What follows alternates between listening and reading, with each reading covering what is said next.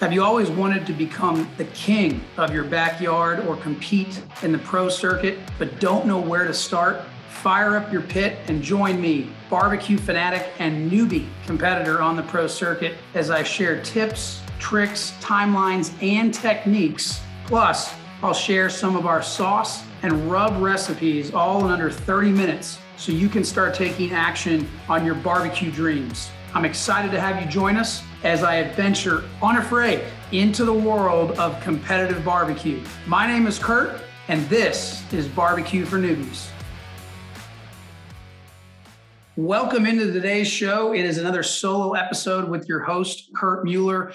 And on today's show, I am going to chat about our first experience at a Kansas City Barbecue Society competition. That's right. Atomic City Smokers traveled about 45 minutes south and we competed in the Boss Hog Cook Off in Waynesboro, Georgia on Saturday, May 14th. Weather was great, a little bit of rain, uh, humid we were fortunate enough to be right next to the RecTech guys, Jody Flanagan and Chef John. And so that was some fun times we had with those guys. Uh, but wanted to chat about our experience in our very first Kansas City Barbecue Society competition. First, let me give you a layout of the competition. There were 42 pro teams that showed up.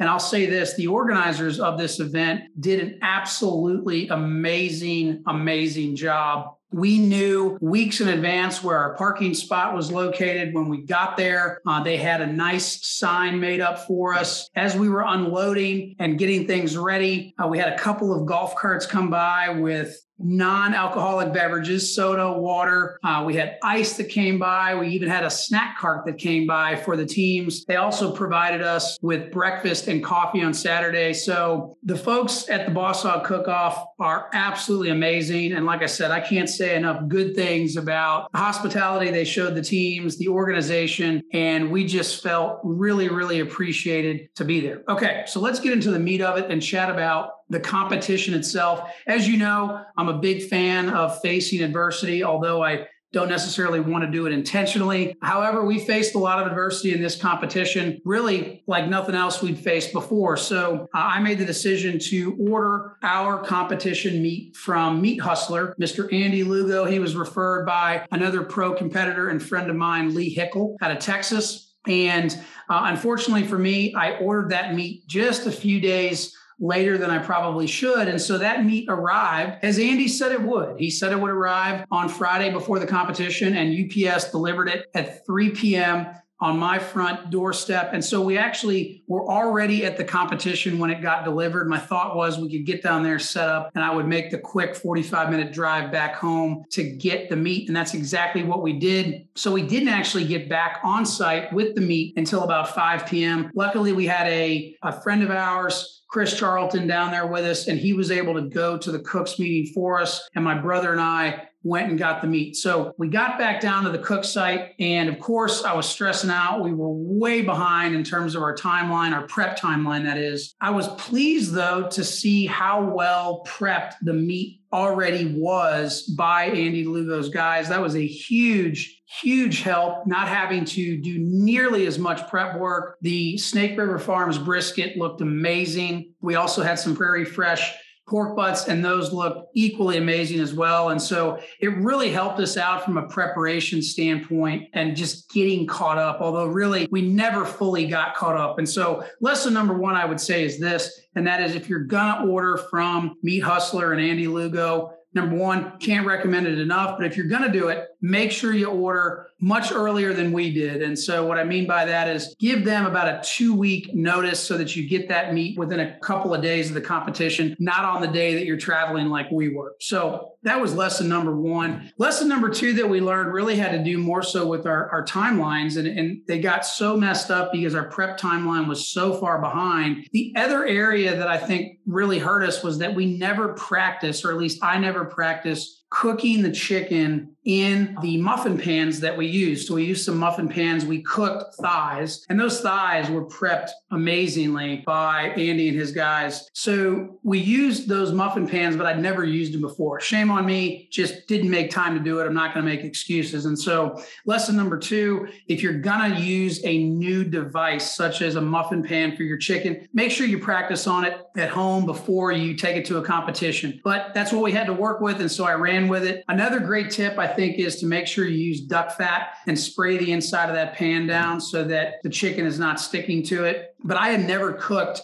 in a muffin pan on the Rectech 700, which is where I cook the chicken. As a result of that, bottom line falls on me as the pitmaster. Uh, we overcooked the chicken, and that was pretty clear in our scoring. You know, we scored 32nd in chicken out of 42 teams, 33rd overall. So not super thrilled with that, but I'm happy that we got all the meats turned in on time and didn't get disqualified. Learned a lot and made some new friends in the process and saw some old friends. So I, I can't complain too much. All in all, it was a fun experience. But as I said, make sure if you're going to use something new, like a muffin pan to cook thighs, make sure you do it at home. The other thing that we did that I'm not used to is I used a brisket caddy. And so all I did was cook just the flat. I did not cook the point. Uh, and so my, my goal was just to turn in the flat. And again, it cooks differently sitting inside that caddy. I didn't put it on the smoker soon enough and really just winged it. To be totally upfront, I winged it and it wasn't done. It, it was undercooked. It was about 190 degrees when we pulled it off and really just didn't have a choice. It was either that or take a zero and not turn anything in. And so we ran with it. I thought the appearance of it looked great. You can check out the pictures I put up on Instagram and Facebook. I'll share those again so you guys can check those out. But as I said, I should have used that prior to, I should have done that at home and practice a little bit, but I didn't. Again, not making excuses, just didn't happen. And so as a result of that, the chicken, or excuse me, the brisket was undercooked, the chicken was overcooked. And so we had to deal with that.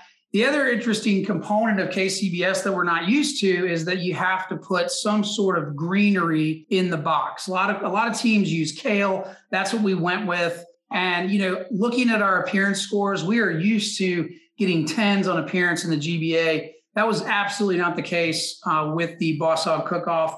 We got a few nines, even some eights on appearance, and so we need to tighten some things up there as well. Uh, my point is this if you're doing KCBS, make sure that you practice building those kale boxes.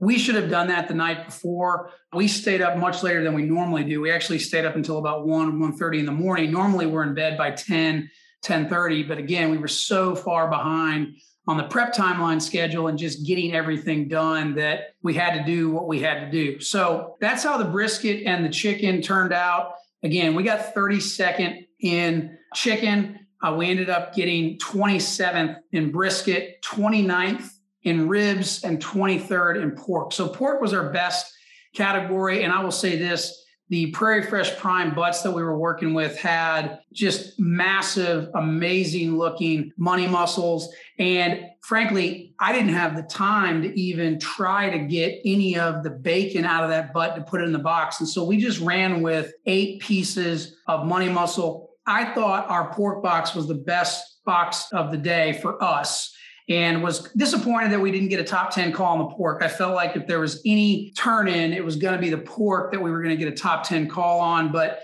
it just didn't happen that way. We got 23rd. From a texture, tenderness standpoint, I thought it was there, right where it needed to be. Clearly, the judges did not, and so we've got some work to do on that. Ribs, on the other hand, uh, also, you know, I felt like they had they had good texture, good tenderness, good taste. Presentation just was a little bit off. We should have, you know, squeezed them together more so there wasn't a gap from a presentation standpoint. Another trick that we learned that I think does really make a dis- difference is if you spray uh, the top of that kale bed with duck fat, it really shines. It also makes sure that that kale doesn't stick to the meat when the judges take it off. So uh, that's a quick little tip that we did learn there. But again, I thought we had a great pork box. Judges did not. I also thought we had a good rib box. Again, judges did not. And so that's who you're cooking for. You got to remember that you're cooking for the judges and you're not, you're not cooking for yourself. And so I would say just recapping again, you know, make sure that you understand if you're cooking with anything new, like we were cooking with the muffin pans, we were cooking with the brisket caddy, use them a few times before you use them in a competition. Shame on me for not making it happen. Just simply didn't make it happen. Also, uh, make sure that if you're cooking a different cut of meat, for example, we only cooked the flat and it was a very cut down version of the flat for the brisket, you really should practice with that because I didn't have a clue as to how long that was going to take. Clearly, I was wrong because it should have gone on the smoker about an hour ahead of time. So, those are some of the big things that you know I took away from it. You know, learning uh, those timelines, I think, is going to take some time for us. And we obviously have a lot more practice to do. But it was great to be in a field with you know 41 of some of the best pro cook teams in the country out there and you know everybody was super friendly i was able to meet in several new folks for the most part though i was pretty busy getting things ready uh, for the competition so i didn't have a whole lot of time to socialize with others but that's the beauty of these events is the ability to go around build those relationships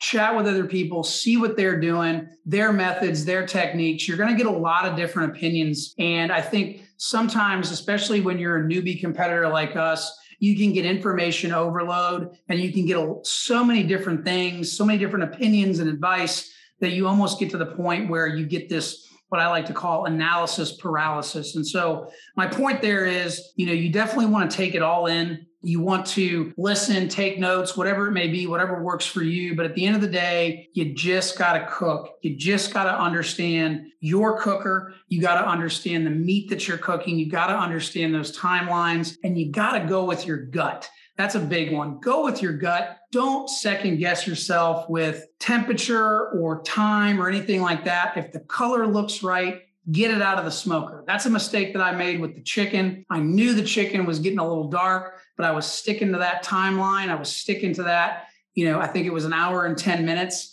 and I shouldn't have done that. I should have gone with my gut and pulled it when I felt like the color looked right. And so that's some advice I would give to those newbie teams that are getting into uh, professional competitions and branch out. You know, try some GBAs, try some KCBS. If you're out in the Texas area, of course, you've got IBCA. If you're down in Florida, you've got FBA. But try them out, figure out what you like, how the contests are run, et cetera. Like I said earlier in the show, the staff at the Boss Hog Cook Off did an amazing job of, of making sure the teams felt welcome and we were well well taken care of. They had some ancillary events too. They had you know, anything strawberry. They had chicken wings. They had um, People's Choice pork, which I thought we did really well on. Uh, unfortunately, we ran out of the pork. And so I think that hurt us, especially later in the day. So, bottom line, we had a blast, learned a ton. We will definitely be doing more KCBS events going forward. And lastly, I'll end with this. And this is just a basic because I, I personally love,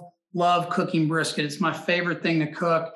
And so I wanted to share just a real basic, you know, brisket injection that I think can work at home, you know, on the pro circuit, backyard division, whatever, but it's really, really simple. So take a can of beef consomme, take a can, or rather at 16 ounce bottle of water, and then take a third of a cup scoop of Kosmo's Reserve Blend brisket injection. Mix that up, and inject that brisket. That should be enough for your flat.